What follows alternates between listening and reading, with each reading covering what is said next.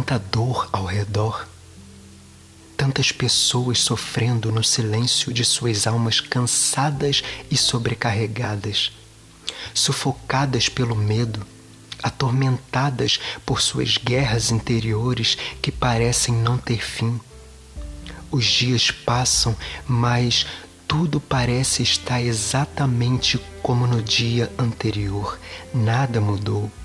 O desespero tem entrado em cena e aprisionado os corações, que fugir para dentro de si mesmo tem se tornado a opção mais provável, levando muitos a desistir de tudo por não enxergarem mais qualquer centelha de esperança.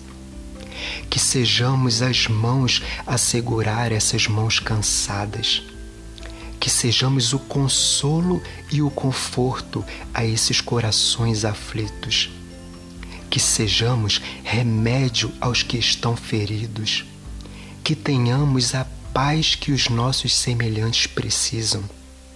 Que sejamos o abraço de segurança aos que se entregaram à desistência. Que sejamos multiplicadores do amor de Deus, pois se entendemos verdadeiramente o amor de Deus e se quisermos, podemos devolver a esperança a muitos ao nosso redor. Que amemos aos nossos semelhantes com o mesmo amor com que fomos e somos amados.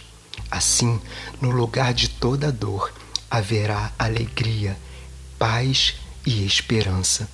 Seja amor e ame.